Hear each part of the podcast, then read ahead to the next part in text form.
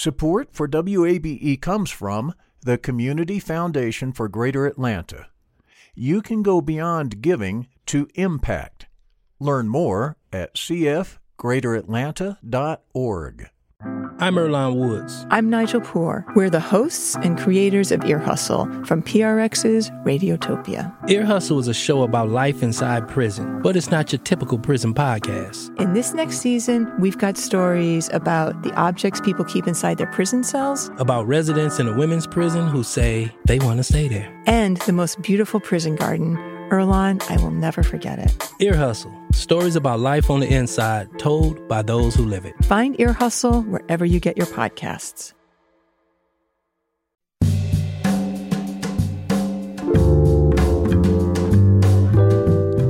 From WABE in Atlanta, this is Closer Look. I'm Rose Scott. Coming up on today's program, our conversations will focus on it's this time of year when there are more gatherings but think about those for, with untreated or other levels of hearing loss. Well, holiday parties and events can be particularly isolating. So, we'll talk about what you can do to make sure everyone feels inclusive. Also, financial giant Bank of America and Operation Hope are coming together to expand the Operation Hope program known as Hope Inside. It's a program that will offer in person free financial counseling. Plus, this weekend Celebration Bowl will crown an HBCU football champion. Not only will I pick the best band of the two, I'll tell you who's going to win. And then I'll have no friends. We'll get a preview of the North Carolina Central University and Jackson State University big game. All this just ahead. But first, this Georgia U.S. Senator Jon Ossoff wants more language options for warnings about scams involving money that people send to their families in other countries, as we hear from Emily Wu Pearson. In immigrant communities, it's common to send money earned in the U.S. to family members in other countries to help out. The World Bank estimated in 2020 immigrants sent more than 550 billion US dollars out of the country. But those people can be at risk from scammers. So Ossoff is asking the Federal Consumer Financial Protection Bureau to expand resources on possible scams to the eight most spoken languages in the US. More than 1.5 million people in Georgia speak a language other than English at home, Currently, the resources to help prevent scams are in English, Spanish, and Mandarin. The expansion could include Tagalog, Vietnamese, Arabic, French, and Korean. Emily Wu Pearson, WABE News. And in other news, Georgia Power has agreed to raise electricity rates by less than it had originally proposed. But as Emily Jones reports, the plan still needs approval from the Public Service Commission. If the Commission approves the deal, monthly bills for a typical customer would go up by about $3.60 starting in January. Georgia Power's original plan would have raised bills by almost $15 a month. The state's largest power company reached the settlement with the commission's staff. Under the plan, bills would increase again in 2024 and 2025.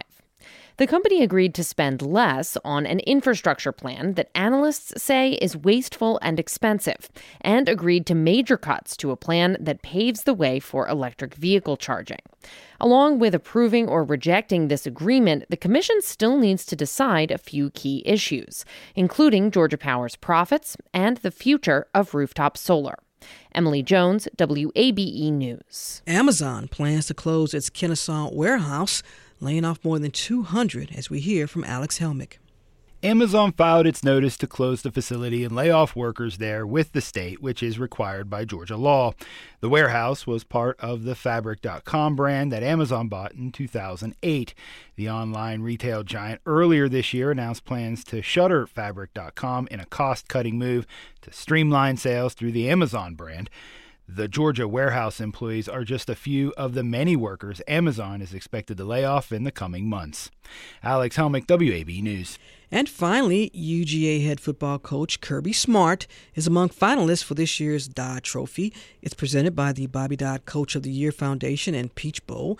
And of course, it has a corporate sponsor, PNC.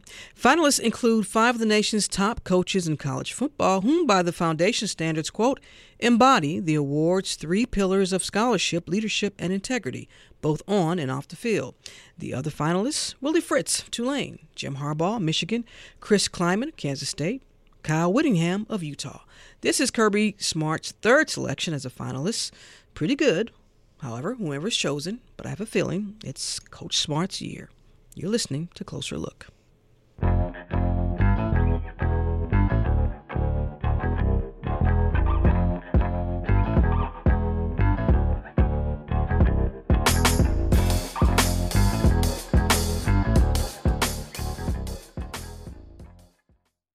Support for WABE comes from the Community Foundation for Greater Atlanta.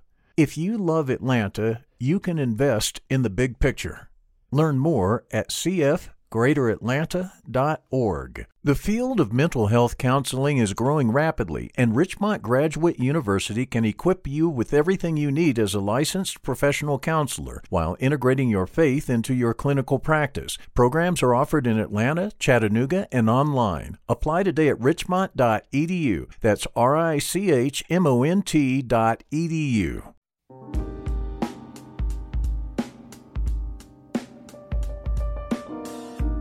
And Closer Look continues from WABE here in Atlanta. I'm Rose Scott. According to the latest, latest data gathered from the Federal Reserve Bank of New York, total household debt rose by $351 billion, reaching 16.51 trillion. Now, before you swipe your credit, credit card, you may want to listen to this. Americans' total credit card balance was $925 billion. That was in the third quarter of this year. A lot indeed. Now, to dig to dig, dig dive deeper into the money issues in the US, according to other data, 56% of Americans are unable to pay $1,000 emergency bill with their savings. Now, y'all may think that, well, why is that? Well, I understand this too. It is hard to save when you're in debt. And in an effort to educate people about financial literacy, Bank of America and Operation Hope are teaming up to expand the Operation Hope program known as Hope Inside. Christine Channels is Bank of America's head of community banking, and she joins me now to talk more about this program. Christine, welcome. Thank you, Rose. Glad to be here. When you hear those figures about debt that many in this nation are carrying, it's not surprise. It's not lost on someone like you. No, not at all. I mean, the pandemic has really increased the need for emergency savings and, and reducing debt and having that available. And that's why we've looked at, at the communities we serve and to see what else can we do? What more can we provide when it comes to education or, or programs to, to help that problem? Do you think, uh, and I think it is uh, pretty evident to most that the pandemic and inflation, all this back to back, how this has already impacted those households are already challenging and stressed with paying bills and, and saving in general. Absolutely. And, you know, I was thinking about the stat you just said about the thousand dollars. I can remember right before the pandemic, the, the stat that came out was around four hundred dollars. Uh, that we couldn't uh, overcome an unexpected, uh, mm-hmm. a majority of Americans couldn't overcome an unexpected $400 cost. Now it's up to a, a thousand, and I think it's because, you know, we have we haven't built the, the fundamentals around savings and that know-how on how to build a budget and how to do savings and there's a need for more of that. Is it something as simple as just knowledge? I mean because listen you know now there are other factors here. Obviously many of us would like to maybe make a little bit more money. You know you factor in what people are able to bring home obviously.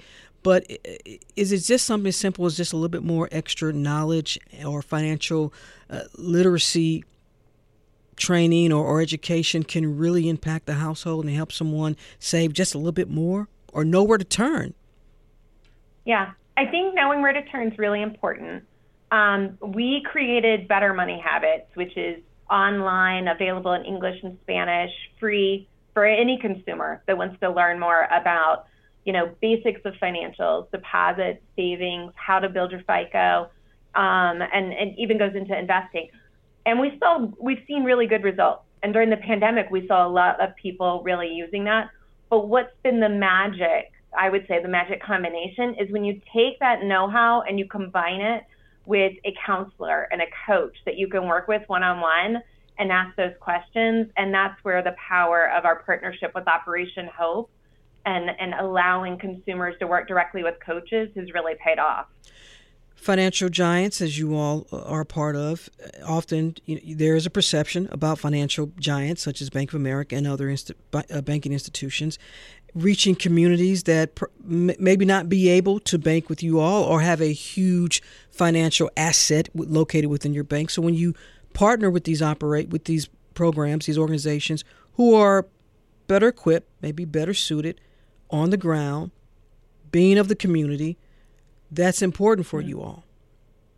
Absolutely. you know, as a as a bank, we are we've got 4,300 financial centers, and a third of them are in low and moderate income communities. So we're in the neighborhoods, and we're hiring from those neighborhoods and providing capital and assets and doing education services. But partnering with Operation Hope and bringing those coaches inside to our centers allows us to have a further reach and to go beyond banking. You know, when nobody wants to say no when mm-hmm. somebody comes in and, and wants to get a car and they've got some credit history that needs to be repaired or they need to help with their their savings.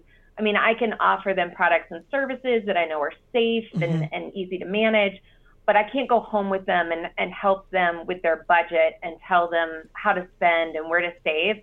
And that's where the Hope Inside coaches really make a difference and make it personal. Let's talk about this then. These coaches, they will be strategically located in those communities you just talked about, or all of your branches?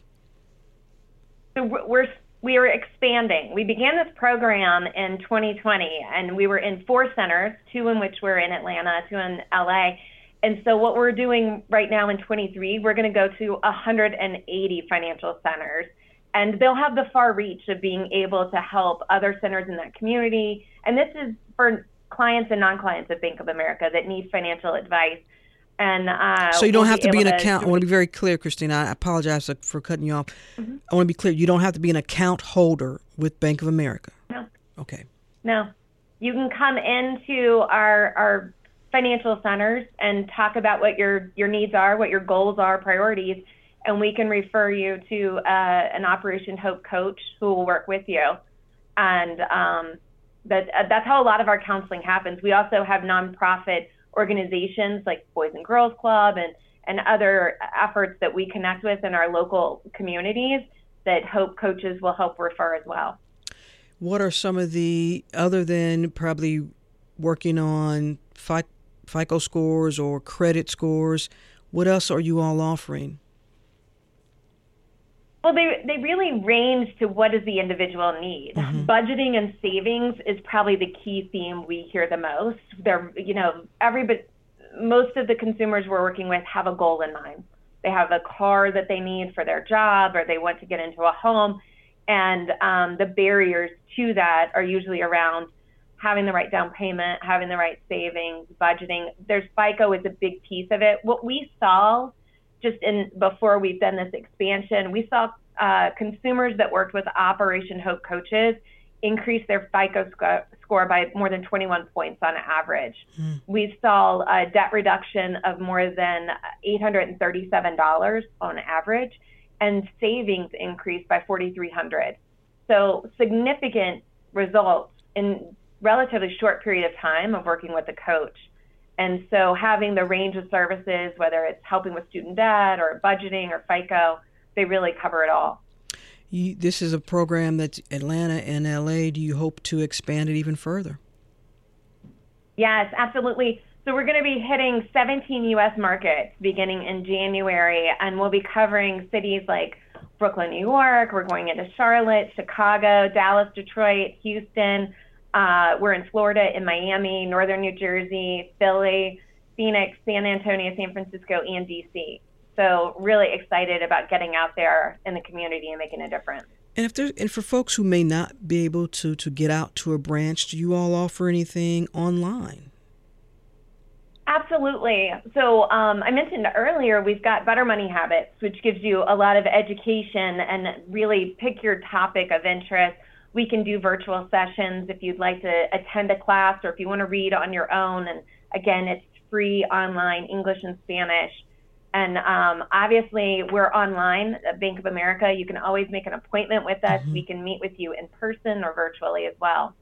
You know, Christine, coming into the segment, it talked about obviously the pandemic, and for some of some households, we're still dealing with you know everything from that, and then inflation, and there's talk, depending on whom you ask, about the R word, recession. How timely is it to have these, these this product available for whether they're Bank of America account holders or, or not?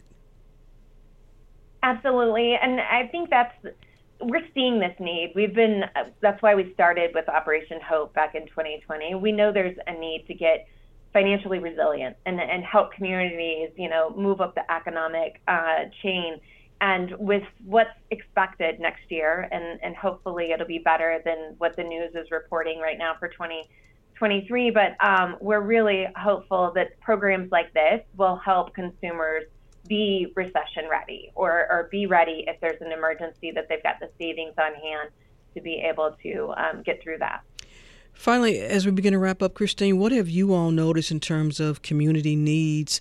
Uh, community engagement needs. There's a word, that's a phrase that people use. I think sometimes they, they use the wrong way. But for the sake of this conversation, in terms of community engagement, what have you all of at Bank of America hoping to improve or, or getting to other areas that maybe you're not able to? Because listen, when it comes to financial literacy, and I know I am not, listen, I, I am terrible with money. I just figure if it costs this much, I got to pay for it. I, I I think programs like this really start to they fall into our common purpose, which is to make financial lives better for individuals and small businesses, and particularly those in underserved communities where we're there and we're working to provide them the right core banking products and, and make sure that they're affordable and safe to use. And when you connect the financial education to these offers and um, being able to give access to jobs, you know, we're hiring from those communities, mm-hmm. putting capital and, and really help to close the wealth gap and make and help people be financially resilient. I mean, that's the goal and objective here. And also to be clear, this is we, we have used you used the term you said underserved communities, but listen, I have nieces and nephews who are just bad at money too, like their auntie. So this really these are products for anyone. And Generation Z, absolutely. Generation Z, if you're listening, they don't like to spend their money on anything because they borrowed from their aunties. So they should take advantage of this as well. Rose, that's a great point. This is of course it's a everyone. great point. but this is but this this is services for anyone that wants to be better at handling money or to be more educated when it comes to financial literacy. This is for anyone. Absolutely. This is available to everyone. Everyone. So visit one of our centers. We're going to be in 18 cities across the U.S happy to help and um, bring people the, the support and resources they need. All right, I'll make sure my nieces and nephews are there. Christine Channels, Bank of America's head of community banking. We've been talking about the Operation Hope program known as Hope Inside. It's free financial counseling program. We'll have links from our website to these programs. Thank you so much for taking the time, Christine. Happy holidays. Thank you, Rose. Great to be here. Hope you have a good one too.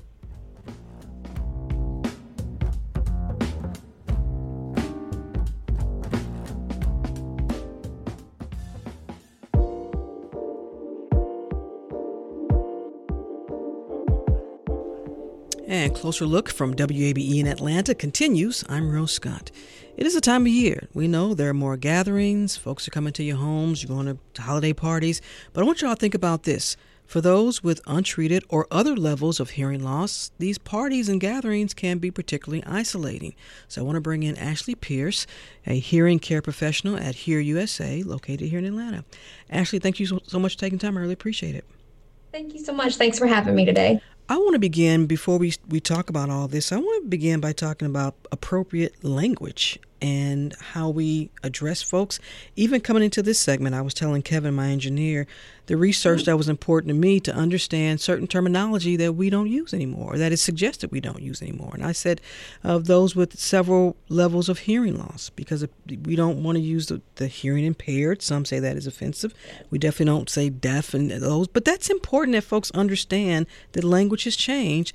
And if you could talk about the reason why language is important. Yeah, Absolutely. So, what I see patients every day, it's a hearing loss. It's something, if you would have, you know, problems with your eyes, you'd, you'd see an eye doctor, and it's no different coming to see someone like me. You're having a problem understanding. And a lot of people have the misconception is that, oh, you're deaf, you just can't hear. No, that's not necessarily the case mm-hmm. because if you were deaf, hearing aids would not help you as much. Mm-hmm. They would just help you with sound here a lot of the times it's a clarity issue. Mm-hmm. People say like, "Oh, you're mumbling," or "It sounds like you have a sock in your mouth." Speak up. But we just treat a hearing loss. Mm-hmm. So it is possible to host and make sure you have a what we would say a hearing loss friendly gathering. Yes. So Um, what that would indicate is a lot of people, when you go into a noisy environment and people that don't have a hearing loss don't understand it because the noise is taking over so much of you trying to understand and have that have that speech and have that conversation and it's just so hard because all you hear is noise mm-hmm. in the mm-hmm. background it, for someone listening says well then actually can you tell me then where do i begin what i should be thinking about when considering the holiday gatherings where i know that there may be individuals who are attending that have some level of hearing loss Absolutely. So, a lot of things to take into account is music, background noise. When you're having a conversation, especially in a large group, when somebody has a hearing loss, to be mindful, just to put yourself in that position to be like, there's so much noise. I need to make sure that my, that person that has the hearing loss is seeing my mouth move because your brain learns to bridge that gap because they watch for consonants and vowel sounds mm-hmm. as well. And it's harder for them to hear with all that background noise. But when you have hearing aids that it's actually an aid. It's actually helping you understand and give you that clarity back. Ashley do you recommend that if you're a host or family member, whomever, you have someone who is attending the gathering, and should you inform other guests, hey, I just want you know that we do have someone that that has a, a hearing loss, and I want you all just to be aware of that. Yeah, because a lot of people have the misconception of like, I, if I just talk louder or if I yell, they understand. Actually, that's not the case. It's just, and it's the worst thing to do. Correct. come on, come on, people. Yeah. It actually distorts it. It makes it worse. So, um, not to. It kind of depends on the person because you don't want to offend anybody. You mm-hmm. don't want to make anybody feel uncomfortable. That's sure. my main thing. But it is important to say, hey, you know, my cousin has a hearing loss make sure if they don't understand you the first time rephrase it. Because like i said consonants and vowels are very important when somebody has a hearing loss. If you rephrase it if you just keep repeating it they didn't understand it. But actually rephrase and use a different word. I have a listener who says we always ask folks about their their uh, uh, here if they have issues with certain foods so why wouldn't we make sure that other folks know that someone may have a, a level of hearing loss? So i think that's a that's absolutely that's correct. a good point very good point. Are there clues that you think uh, a host or, or, or folks should that they can provide for those who have a hearing loss for, at, at, the, at the gatherings? Or so how, how do you tackle that? Is, yeah, what I always tell my patients is like, you know, say Rose, you know, do you want to get something to eat? And you heard did you want to rub my feet? Is that what you said to me? A lot of people. Ooh, Ashley, look at you getting fresh. and you're like, no, Rose, I said, do you want to get something to eat? You didn't hear me. You notice mm-hmm. that. Or you notice that they're actually laughing, but they didn't know what you said the joke was. They're mm-hmm. just following suit of what everybody else is doing. Or you notice they start to pull away at parties. They just, because it's embarrassing and you don't mm-hmm. want to seem like you're bothering anybody, but you want to be a part of that conversation. And it actually, makes a person feel isolated when they have a hearing loss and they haven't treated it and they keep pulling themselves back because they don't want to be a bother to anyone. And what about with with uh, with with kids? I mean, especially with the, the smaller ones. Uh, mm-hmm. Any suggestions you have for parents if you are taking your child or you have someone that you are taking to a particularly a younger person to a holiday mm-hmm. gathering? How, what what should parents? They should tell the host the same thing as well. Yeah, just if, if especially when you're dealing with a child, it's the same thing. Make sure you're getting down on their level. That's a huge thing for a child. Getting down their level and don't you know don't treat them different because they already especially with kids when they have hearing aids they know they're special and they know that they're having something to help them and just getting on their level and not treating them different but still make sure you're enunciating and you're making it upbeat and fun and not talking down to them. That's huge I want to uh, shift for a moment, Ashley, and talk about the work that, that you do. You say you see a lot of folks here. Uh, obviously, you, are a hearing care professional here at USA. What are you noticing in terms of, of folks being able to come in? Because often, you know, we we say, "Oh, I'm getting older," or "I'm having," you know. But what folks should know about getting a yearly screening f- for your hearing? Get your eyes checked. You get mammograms. You get a, every other thing. But I think sometimes when it comes to our ears, that may be the last the last thing that we go and get checked out on an annual basis? Um, there's there's a lot of things because people it's one of your five senses and people don't realize that like if you did not see one morning you woke up and could not see or had blurry vision your immediate thing was let's go to the doctor i'm mm-hmm. on my way so with hearing it's really it's a companion thing as well because they're like oh they just you know they're telling me they're repeating themselves all the time they're really not I'm just, you know, I'm busy. I'm, I've got other things on my mind. But when you notice like A, B, and C, like the TV, I'm having difficulty with the phone. I'm I'm missing what you're saying or hearing something completely different. That's when it's time to come in, and it's it's just important to get an annual every year. And then I want to talk about this because now we know that the FDA has recently allowed some hearing aids to be sold over the counter. And I know folks may say, "Well, you know, I'm going to purchase something as a as a as a gift," but understand this, just like you would not get me the wrong size of my favorite sneakers. exactly. there are some things you should know uh, before you purchase a hearing aid, right?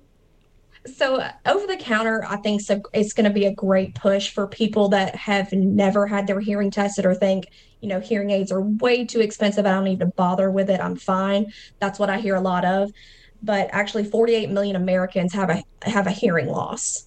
It's going to push a person that was kind of on the edge of like, do I need hearing tests? Do I need hearing aids? It's going to push them to be like, I need to I need to be active about my hearing health. Did you saw did you all see a decline in folks coming in or more during the pandemic or did it increase? So it actually made a lot of technological advances because it made us kind of do telehealth appointments, which we've never done. And we've had to kind of run fast and hard with those. And we've had some great, great advances with hearing aids where we can, a patient doesn't physically need to be in the office for us to connect. When you have Bluetooth connectivity in these hearing aids, you can actually connect like we're connecting right now through Zoom and I can connect into their hearing aids and I can do an adjustment from them sitting in their recliner. You know, Ashley, the great thing about being an expert when you're on Closer Look is that you get emails from people. And I always say now, please consult folks with your primary care physician or a specialist because they send me questions. Ashley is a professional, but she cannot diagnose. But I think this is a very good question from a listener who says, uh, when, when should one start to, to determine if perhaps there is a hearing issue with a, uh, an infant? And again, I, so we want to stress that. You oh, know, oh, yeah. yeah. so my main practice is with adults over 18, but in a ger- generalistic saying you get a newborn screening when they are born. Mm-hmm. and just following up on every appointment because um, pediatricians I, I, have four children so i've been through it. Um, they always test their hearing every annual. And if you have if you notice something it's your child. Speak up. They always because you're with them all the time they you know how your child acts. But noticing if that you know the their teacher or their care their other caregiver saying did you notice that they're not hearing this as well or they're mm-hmm. not coming to you always adv- advocate for your for your child and finally, Ashley, as we wrap up, what do you hope that folks take away from this conversation today? If there is one gold nugget when it comes to these holiday gatherings and these events that you're having, and if you are expecting or if you're not expecting someone with a hearing loss to attend?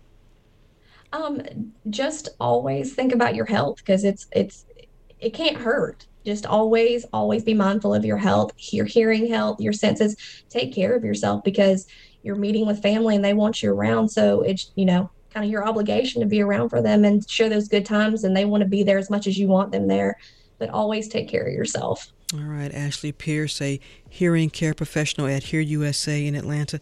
Thank you so much for taking the time. Good conversation, good tips and suggestions. We appreciate it. Happy holidays, Ashley. Thank you so much for having me. Thank you. Happy holidays.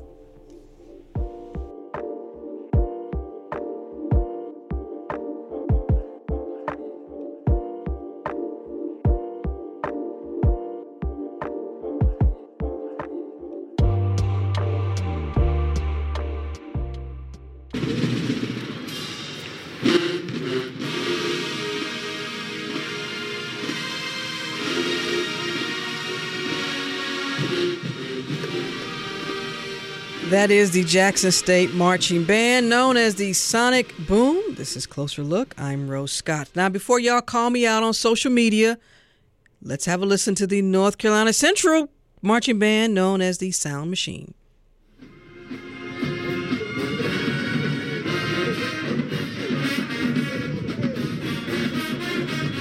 Okay, there, I, I, should be safe now. I should have friends on both sides. Best believe these two bands will show up and show out to this weekend. The Cricket Celebration Bowl takes place at Mercedes Benz Stadium tomorrow at 12 p.m. It's the postseason college football game featuring the MEAC and SWAC. Those teams from that conference don't have a ticket. Well, watch from home like me because the ABC network will carry the game. Who will it be?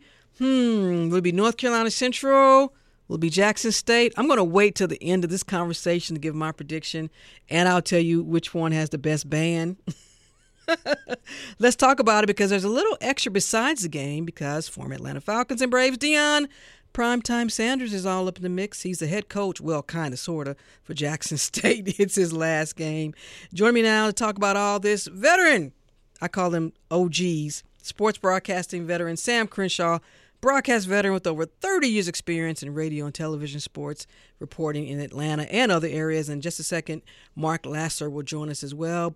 And folks, I got to tell you, I started my broadcast career way back in the late 90s with Mark Lassiter. I've watched, been mentored too, he doesn't know this, by Sam Crenshaw on how you call a perfect sports game. Sam Crenshaw, good to have you back. Always great to catch up with you, Rose. Fantastic. Been too long. Been too long. Listen, you know what? This is a big stage, a celebration bowl here in Atlanta. But let's be clear. Let's just set the stage for, for folks. Before we talk about the game, talk about the atmosphere when you talk about an HBCU championship game like this. Yeah, it's a bowl game, and you think about it. It's not a classic, and people think about classics. The yeah. classics are, are, predetermined who's going to play in those games every year.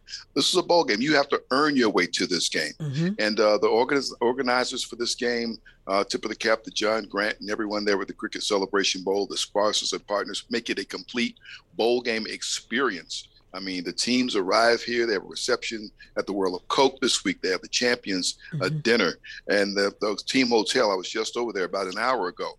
Uh, they have a grooming lounge. They just got a pop up barbershop. Wow. Guys walking there getting the, you got to get that fresh cut for game day. You got to right? get that fade so, in there, brother. you got to get it ready. So I mean, they have that set up for them. So many things for them to enjoy. It's a bowl. They got a radio row set up where people can go and do interviews. They bring in members of the teams up uh, to talk to the media there, and also they had a breakout session with the National Football League today. Troy Vincent and some of the executives from the mm-hmm. National Football League are in just visiting with not just the players, but just students from HBCUs mm-hmm. about careers with the NFL, but careers in professional sports with all leagues and maybe in some capacities that people hadn't thought of. We mm-hmm. just think about what's going on on the field. Yeah. But there's some people you know, upsizing those uh, office buildings and those high rises in New York, where those headquarters are for the professional sports leagues that are making a lot of money, and mm-hmm. those jobs last a whole lot longer than the ones on the field. You know, absolutely. And Sam, when you think about going back when you first started covering HBCU football or sports in general, how these bowl games and sports, college sports in general, has just I, I don't know what the word exploded is not the word. It's just this is a big money making industry even when it comes to you know we know that there is some some some equity issues obviously and there's a disparity gap with some of these programs but at the end of the day there is college sports is a money maker for for an institution absolutely and uh, you know espn has found this out with hbcus especially with the coming of uh, of Coach Prime to Jackson State. Remember, their games were being played during the pandemic. Mm-hmm. There was no other live sports on except for the spring season. Uh, and these HBCUs were playing games on Saturday and Sundays. And so they were the only live sports going on except for Korean baseball at 4:30 in the morning. Mm-hmm. Uh, so people got a chance to see, okay, these guys do play good football at these schools. And here's somebody we all know that's involved with it. And look at this facility, a nice stadium like at Alabama State. Mm-hmm. Kids have been told for the longest time if you go to HBCUs, the facilities won't be good, mm-hmm. that nobody will come to your games, and it won't be televised. And they found out that wasn't necessarily so. Mm-hmm. And so now you have a number of young your players who were willing to give HBCUs a try and maybe lift the programs, the profile of the team. The thing I'm most excited about tomorrow mm-hmm. is a young man from Metro Atlanta who will be playing in this game, mm-hmm. uh, Travis Hunter. Mm-hmm. Everybody knew he was the kid who was supposed to go to Florida State but chose Jackson State he will play in that game tomorrow. And I think that's the most significant thing about the game this year is that last year's number one high school recruit is playing in HBCU's greatest showcase. Mm-hmm. I think that's fantastic. Now, whether he'll be there next year, if he got to right. Colorado with Prime, we don't know. But for tomorrow, to me, that is even bigger than, than, than Sanders coaching is the fact that the number one recruit in the country is playing for HBCU uh, tomorrow. And I think folks, if they don't know and understand this, you know, there was a time when some of your best players in college football were coming out of HBCUs. Now, you and I are old enough, we're seasoned enough to know about sweetness. Walter Payton. Yeah. You know, Yeah. Jerry Rice, Steve Mm-hmm. McNair, Doug Williams, Claude Humphrey. I mean, we you can go. You can name a little bit some. You're a little bit older than me, Sam, so you can say name some other ones. yeah. But Oh, yeah, understand this. This is when there was a time because of segregation. You know, so you had some outstanding players coming out of the HBCUs, all these football programs, and then we saw a shift. Do you think we'll see a little bit more attention played to a little bit more attention paid to HBCUs because of prime time? Uh, Do you really think that that's that's the case here, or did it never go away? Because I was always told, look, when you are good, you will be. They'll find you. Yeah, but will you be televised? And I think that's the best been the thing. Now people will be good and they're, they're going to be televised. Uh, and I, I hope that the HBCU conferences and the schools and the presidents and the powers that be are looking for ways collectively to maintain this momentum. Um, with, with Sanders leaving, a lot of people feel like a lot of the, the luster will, will leave, you know, with him.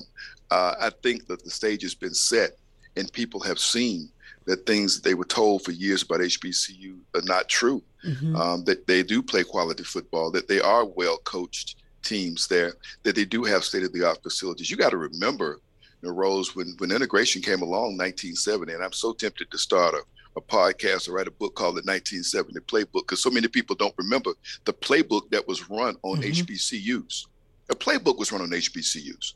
You know, let, let's extract their best talent. Let's extract Yeah. their best talent and see if HBCU football goes the way of the Negro League. Mm. How about that? That was part of the game plan from the 1970 play, and it's almost happened. You've had some programs that have really struggled to just to exist Mhm. and maintain. And thankfully, it's still here because, unlike the Negro League, this is attached to education. It's, a, it's a way for people to receive their education while participating in, in sports. If that top level player goes to the other place, the HBCU is still what it's always been the land of opportunity. And if you And don't, so, uh, you know this name, but folks, if you don't know the name of Nate Northington, I want you to look it up because that is crucial. And and Sam, you know the first black player in the SEC. Yeah, yeah, yep, and, and and just that that whole the story of that first four up in Kentucky, and Mhm. I'm I'm kind of happy that in recent years, um, the last couple of seasons or so, the HB the, the, the teams around the Southeastern Conference have recognized.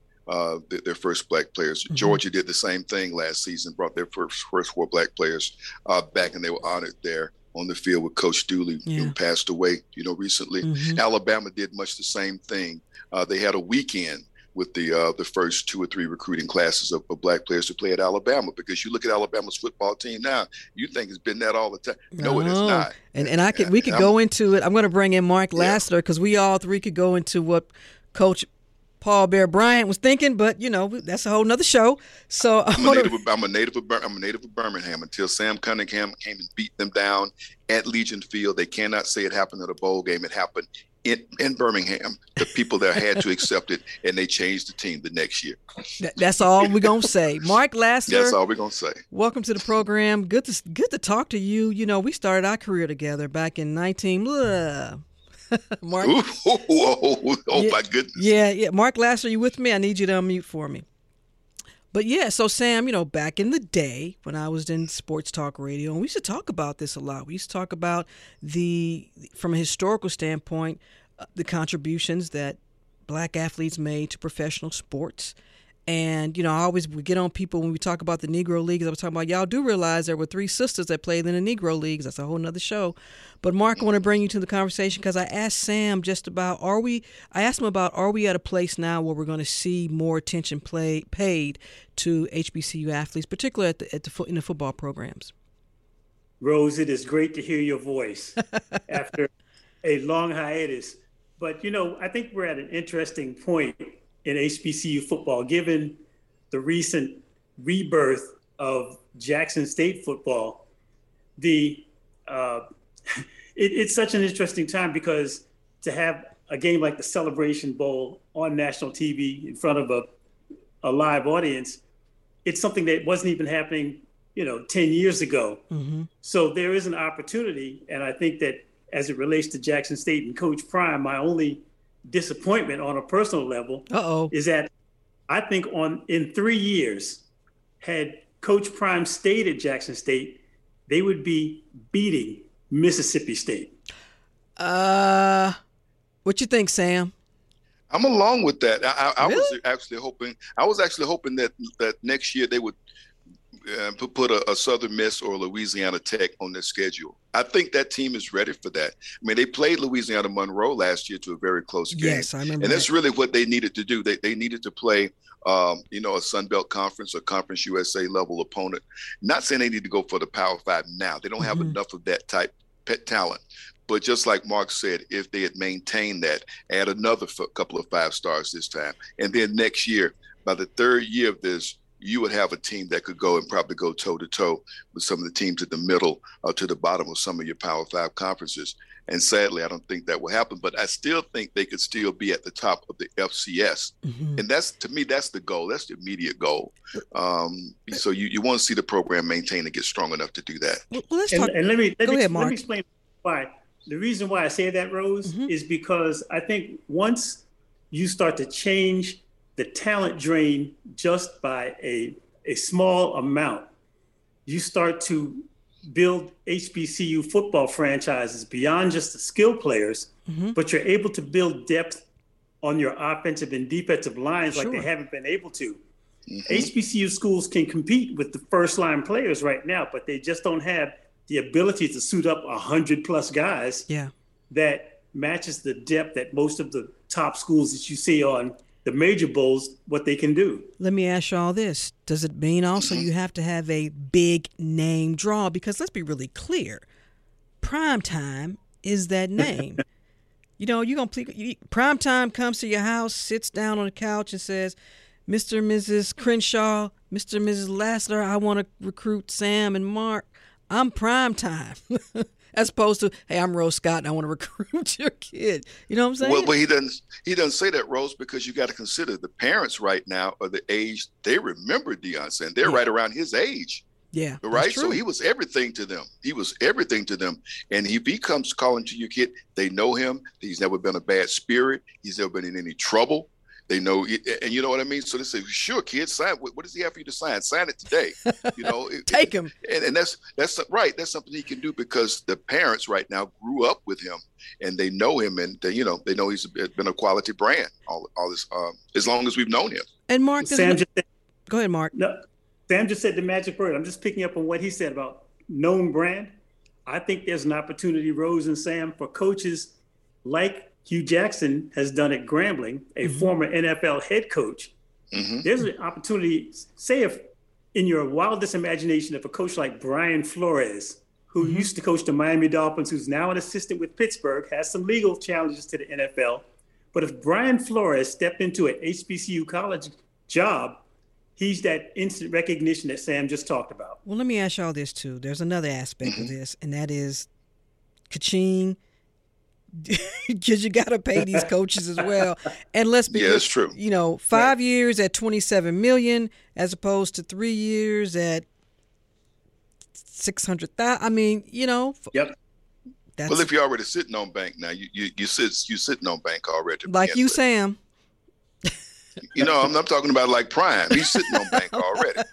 You know, right. he's going to do this. Good point. You know, yeah, good point. I don't know. I don't. Hey, but but you know, and that's the thing, Mark. I don't know what part you how you feel about this. Yeah, it's business, and, and he's doing that thing. Do I think he set out to do this? No, I don't. I think he got into it, and his people. Obviously, he's got some agents and managers who who look for opportunities for him. They did the fact finding and found out that the opportunities were real. I think he threw a price out there, wondering if they'll bring it back, and Colorado brought it back. So I, I, don't think I don't think it was malicious on his part. Remember, remember the thing we do not talk about. This man has a degree from an HBCU. Yeah. If he did not have his degree from Talladega College, a school with about 600 students, 250 of them in the band, and no football team, mm-hmm. if he did not have that degree, none of this would be possible. Let's and get... I'm, I'm, Mark, I'm surprised and dismayed at the people who do not know that a college football coach at any college has to have a degree. Right. I don't right. think HBCU coaches don't have degrees. Right. I, am just yeah. mad at the people who do not know that, man. And that's a whole sure. other conversation. Listen, let's talk about this game for a moment, fellas. Yeah. Look, Jackson State coming in. You should see these text messages and Jackson State coming in undefeated. Rose, make your prediction. Y'all just wait. Jackson State coming in undefeated. You got North Carolina Central saying, "Look, you know what? We had a pretty good season too." Mark, lay it on the line. Who wins this game and why? I think there's once you get beyond the X's and O's, I think there's a very important emotional factor that has to do with what does a team playing its last game for a head coach who's departing, how do they play? Mm-hmm. Now, there's also this factor. I think Jackson State plays in a conference, the SWAC, the Southwestern Athletic Conference, that has probably a notch up in competition level from the MEAC. Uh-oh. Okay. So I think there's that. That's fair. Now, the upside for North Carolina Central is their quarterback, who has thrown for over 20, almost 2,500 yards. The difference being he's also thrown 10 interceptions. So Mm-hmm. I'm going to go out on a limb, Rose and Sam. I'm going to say Jackson State big, 42 24. Ooh. Sam Crenshaw. Ooh, ooh. I don't know if it'd be it'd be that big because everybody thought it would be that way last year against South Carolina State. Mm, Buddy Pough outcoached uh, Yeah. Sanders last year, um, which I saw Coach he- Coach Pough. He's in town uh, for the game. He's being honored. But you know, I, I think Central comes with, with a chance to kind of do the same thing. You don't know what this week has been like. The last two weeks has been for the players. Mhm. You know, they're trying to practice. Their coaches out in Colorado. Uh, half of them have already uh, said they're going to go into transfer. Not half of them, but a number of saying they're going into transfer portal. Uh, recruits who said they're going to Jackson State are decom- have decommitted. Um, so there's a, there's a lot of distractions going on out there, and it depends on how those guys handle that. Um, it could be difficult, but I think the guy I mentioned, yeah, I hope he I hope he puts on a show. I think Travis Hunter could be the guy that makes a difference. This is a Mhm. big stage for him, and if he's leaving HBCUs to go to Colorado, what a stage for him to go out on to go out and have a big game. He touches the ball in so many ways. They play him on offense, they play him on defense. Mhm. Uh, he could get an in- interception, take it back for a touchdown. I think this guy plays off the charts tomorrow, and Jackson State gets get, get- gets this win uh, tomorrow. I'm going to say a score maybe like 35-20. Now, there's a there's a little bit of what both of you've said that I'm going with. I do think for Jackson State, I think it's very emotional for these players. You know, um, but again, Mark, we were talking about this. This is a HBCU football environment, so you got to show up, you got to look good, you got to show out. So I think after the after the nerves, after the, the players get the, the nerves out of their stomach, you know, I think there's gonna be a big play that changes everything. And I I'm gonna say this, I'm gonna lose some friends, especially Christian. I'm rolling with NC with North Carolina Central. I'm going with them Uh oh. on the Uh-oh. upset. Bold statement. Well, Rose, to your point about showing up, showing out. Yeah. One thing we do know, Rose, is that the sonic boom of the South, Uh oh. yeah, man. Yeah, Jackson man. State marching band, Oh, oh my has got goodness. to be in the top five. So I just got an email from a, colleague who says, you know, Jackson State's the best marching band. You know, I'm, I'm always for the underdog, you know? Because look, I, I, I love both. And, and I do think that Jackson State has a, a little bit more flair. But when we in this segment, I am going to go out with the, the, the sound machine just because I want to give them a little inspiration. Give him a little love. Give him some love. Show love. some love. You know. As we wrap up, fellas, go ahead, Mark. No, I was just saying that one of the great moments in my life is being at the Soul Bowl, which is held in Jackson, Mississippi. And Yeah. you know it's about to be game time when the sonic boom of the South plays their trademark Get Ready by the Temptations. Yep. That's their marching music. So anybody attending the game tomorrow, listen for Get Ready. if folks don't understand what that environment is like, Mark, I asked Sam this coming into the segment. What what should folks know about this type of environment? It's more than just a game. The best way I can describe it is that everyone is welcome. You can be at an HBCU football game, and I guarantee you, somebody will come up to you swearing that they went to college with you, or that they know you, or that you look just like Junebug's cousin. Right. It is right. it's an environment that is, it's, you know, in all seriousness, it's a safe space for mm-hmm. Black folks. Mm. And given that we don't have, we can all use safe spaces, it is a rare experience that anyone can attend and feel right at home. And it's in Yeah. Atlanta. That means something, Sam. Absolutely. Very much because every practically every HBCU um, in the country has its largest out of state alumni group in Atlanta. Mm-hmm. You know what I mean? Think about it. Jackson State, I'm sure their biggest out alumni group outside of Mississippi is here. Uh, and the same for North Carolina Central. Um, that's what you graduate from that school. You can't wait to get here. why do you think we keep? Why do you think we keep building all these doggone apartments around this town? Uh, Sam, and we won't stop doing them, right? Absolutely, Sam Crenshaw, Mark Lassiter. This has been great catching up with you fellas. I want to say thank you for what you all have been doing for HBCU sports and being mentors for folks like me and, and some of the younger generation in, in sports broadcasting in this market. You all have always given folks opportunities, including me. Mark, back in the day, man, it was fun.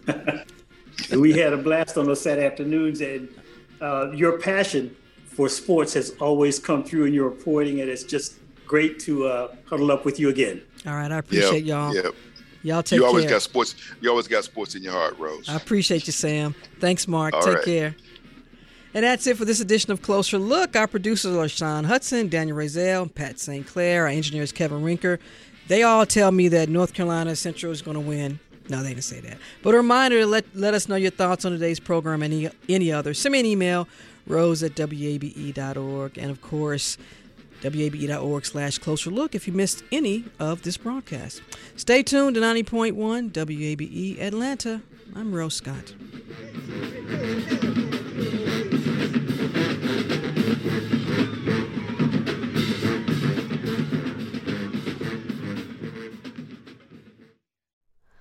Hi, it's Terry Gross, the host of Fresh Air. We bring you in depth, long form interviews with actors, directors, musicians, authors, journalists, and more. Listen to our Peabody Award winning Fresh Air podcast from WHYY and NPR. Local, state, national politics. WABE and NPR have the coverage you need. I'm Jim Burress, host of WABE's All Things Considered. Whether it's on the air at 90.1, streaming online, or connecting through our mobile app, WABE keeps you on top of election 2024 in what's sure to be a pivotal year in politics. And for candidates and ballot information, visit our election hub at wabe.org/election 2024.